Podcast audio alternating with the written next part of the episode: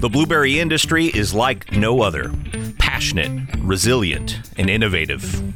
This podcast is your source for the latest information on the production, markets, research, and technology related to blueberry production.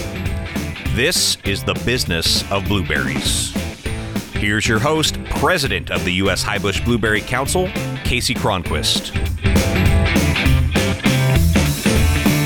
Welcome back to another episode of the Business of Blueberries, the only podcast dedicated exclusively to the blueberry industry. And happy Thanksgiving to those of you listening around this time the episode comes out. For a lot of people, Thanksgiving marks the beginning of the holiday season. For those of us in the blueberry industry, many of you know that this time of year is the assessment season for USHBC. So I thought, considering it's that time of year and it's a holiday week, we'd just bring a short episode to talk about our assessment process here at USHBC, some of the changes that some people have probably noticed in the process this past year, and most importantly, introduce you to USHBC's new controller, Adam Winland. Adam, thanks for joining me on the business of blueberries today. Hi, Kasey. Thanks for having me. I'm really excited to be here and uh, looking forward to this podcast.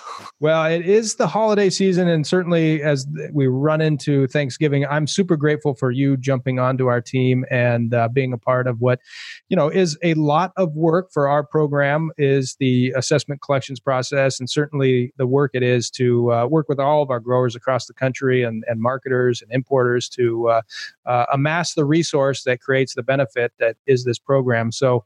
Uh, great to have you here. And, you know, I just think folks should get to know who you are because this is a new position for our program. Uh, we haven't had a controller on staff in the past, so this is a first. So having you join us on the show, why don't you just give a little bit of background on where you come from and how did you get here? You know my background just most recently was within the dental arena and so very different from what we're doing today but i do have uh, experience before that within the nonprofit world with easter seals bay area and then I think another thing was with the wine country and having the vineyard as part of the program where I got to learn a little bit about grants and organic farming techniques and things of that nature that really helped get me here today. So I'm excited to be here and I've really had a chance to, you know, dive in. It's been a little over two months uh, since I joined the organization. So I'm learning all things blueberry and assessments and have really been able to dive into the program and learn about what's going on with the USHBC.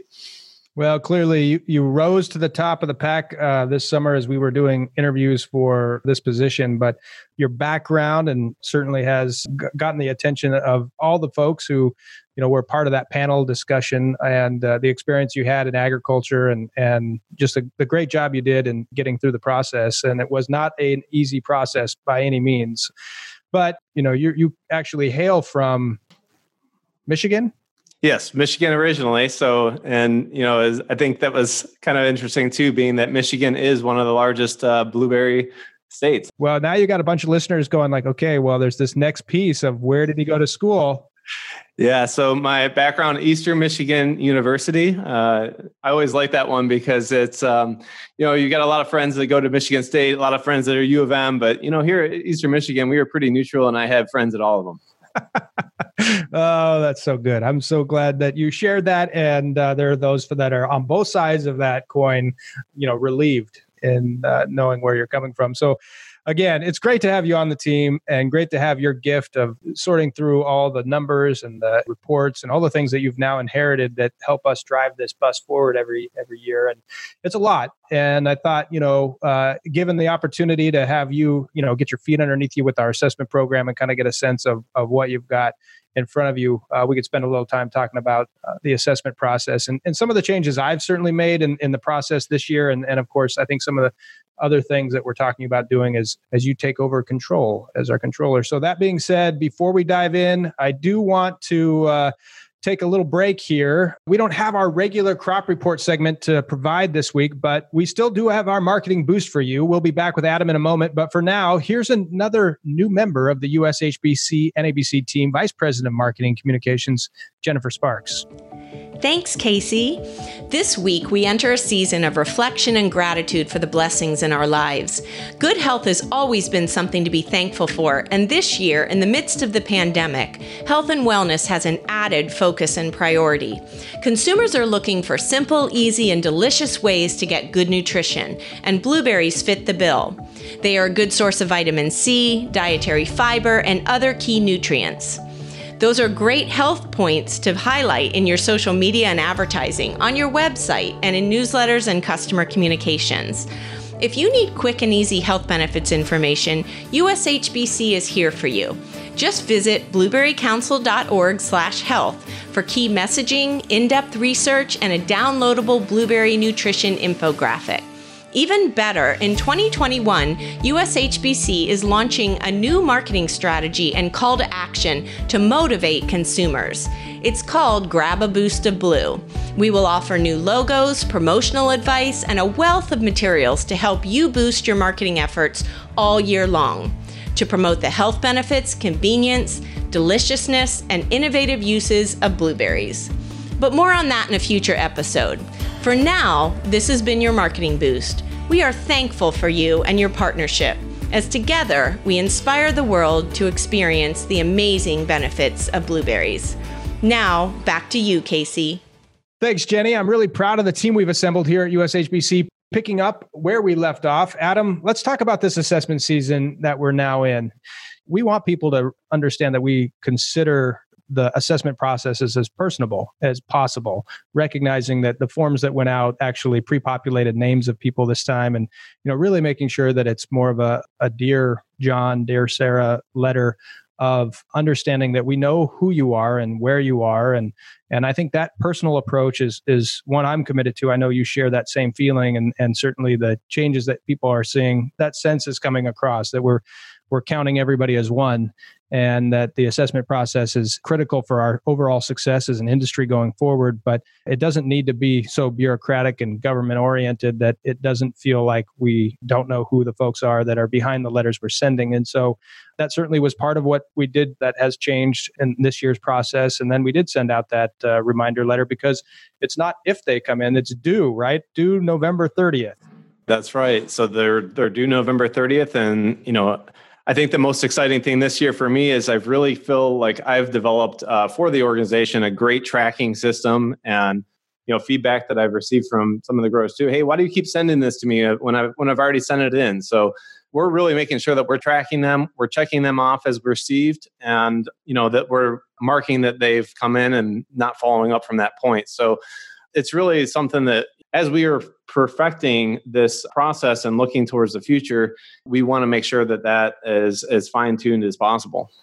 Well, and I think too, you know, that the accessibility to you, you know, part of having you join today is just the recognition that this is a, a personable process, that it's Adam on the other end of the phone that's going to be answering your questions and, and really helping you navigate, you know, this process that is a mandate by, you know, the USHBC statute and order uh, that was created by the USDA program that is the research and promotion program. And so, you know, just having that person on the other end, which is you now, excited. I, I don't know, it, you know, it's a lot of work. I know you use the word excited, but it's a lot of work.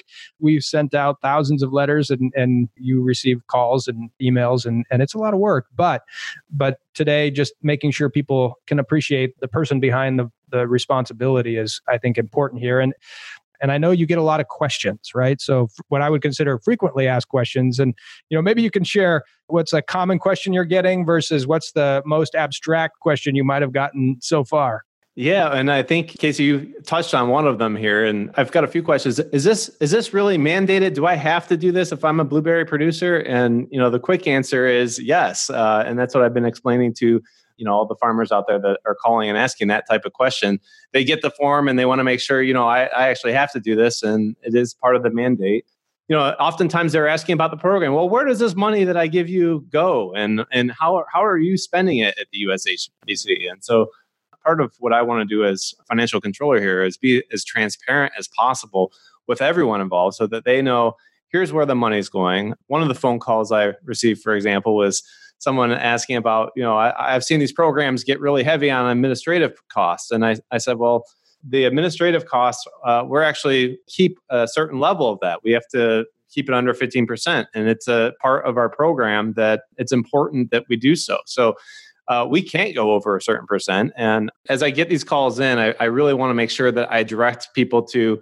you know the information that's out there we have information available on ushbc's website so they can go to that and they can see more about the programs and what we have available in terms of the budgets the forms that they have to fill out and that information and oftentimes i'm telling the growers right away if you look at our budget and especially as as we're in the process of getting our 2021 budget approved we are going to see that the majority of it is going towards marketing, uh, promotion, and publicity. And part of that is also export market. A large majority of the budget. I mean, I, I, you know, you do a quick calculation, and certainly over half.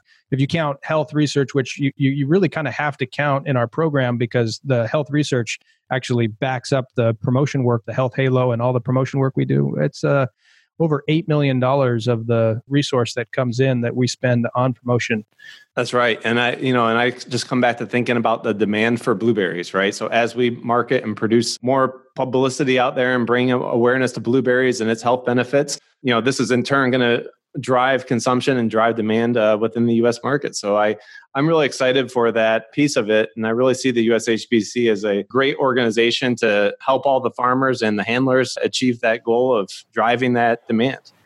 Yeah, and I just think you know to kind of connect the dot to our podcast here, you know, it, it's a lot of you know the blueberry business, right? And I say it at the end of each of these episodes that it's innovation, collaboration, family, and hard work. And it's reflective in these assessments that come in. You know, one, the hard work, of course, but two, you know, that there's a kind of this network of family through the handlers and you see it differently obviously than than a lot of people see it but the little notes that we get on the assessment forms the phone calls you get the you know acknowledging the effort of putting forth the program that's right. And because it's not only about the assessments, right? We have other revenue that comes in that the staff here actually reaches out and we have the USDA who has grant programs. So the government has grant programs that we can apply for and get, right? And I think that's an important thing to talk about because it's really important that everyone out there really knows that you know there's more money coming in that we're working and putting those dollars to good use we're opening up export markets and things of that nature and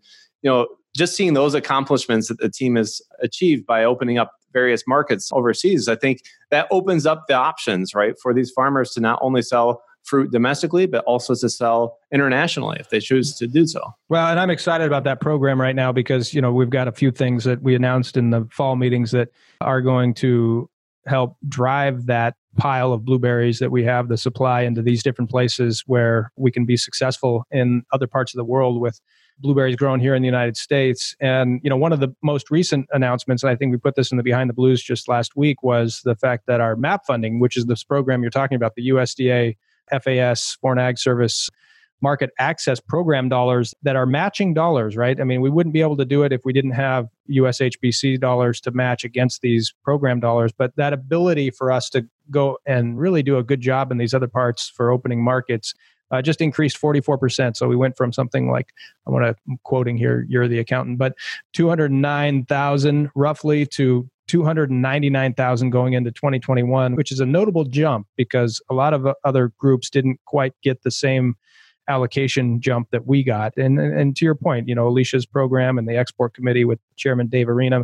did a fantastic job, you know, continuing to make the case why blueberries are not just deserving, but have the opportunities around the world to uh, drive their fruit in other places. Yeah, that, that was definitely exciting to see that the program received more that was expected in the original budget. In fact, we had to go back and you know let the board know that there's actually more dollars that we want to put in to get approved. So that was an exciting part to just get that extra layer of approval and you know, I just received word that the USDA has approved, and we're going to be getting the official letter coming in shortly of the 2021 budget. So even more exciting, and things are coming in in real time. So it's all really fun to be part of. And you know, just to clarify what you're talking about, which is the fact that you know before we spend dollars, the USDA has to approve what the board has approved, which is you know sending our budget to Washington D.C having the department you know review what that budget spend is going to look like before we can start contracting for the next year and and so that's what we've been waiting for and and now it sounds like according you know to the news today we've got progress on that front. So we'll be able to start putting shoulder to the wheel on the new plans for 2021, which is exciting. And we have a lot in store for 2021. And there's a lot of effort going into that pre-planning. I know we've got the Boost of Blue program, which we talked about this last week's uh, Behind the Blues, which is going to be a huge program for our industry that I hope everyone takes some time to understand. And, and if you didn't uh, get a chance to hear about the Boost of Blue, we certainly encourage you to go to blueberryevents.org and you can watch the actual promotion committee presentation about that program work. But and like you said, you made a great point that it, it's a, a number of individual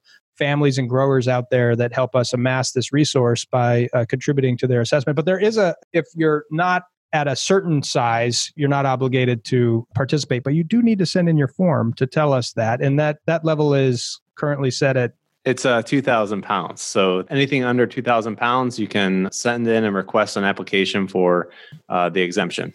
Yeah. So, and, and, I think the other part about maybe the misnomer of what happens between grower and handler is just the idea that, you know, if, if you're a grower that is selling your fruit through a handler and that handler is paying, you know, the first handler is paying on your behalf, it doesn't preclude the rest of whatever else you're doing in blueberry business from being a part of the assessment. So again, you know, just this emphasis on you need to send your form in because your form actually tells us everything about you beyond what first handler is you know you're selling to. So if you're a you pick farm or you've got some other handler that you're also sending to the form helps us you know and that's why we're really you know working hard this year to make sure that we get a, a grower form from every grower in order to compare notes against each of the handlers that we get their assessment forms from. So an important distinction one that uh, i know you're you're right on top of yeah, and that's actually a really good point, Kasey, and really important that all the growers know even if you are sending your fruit, 100% of your fruit to a first handler, we still want that form from you, letting us know how much you actually sent to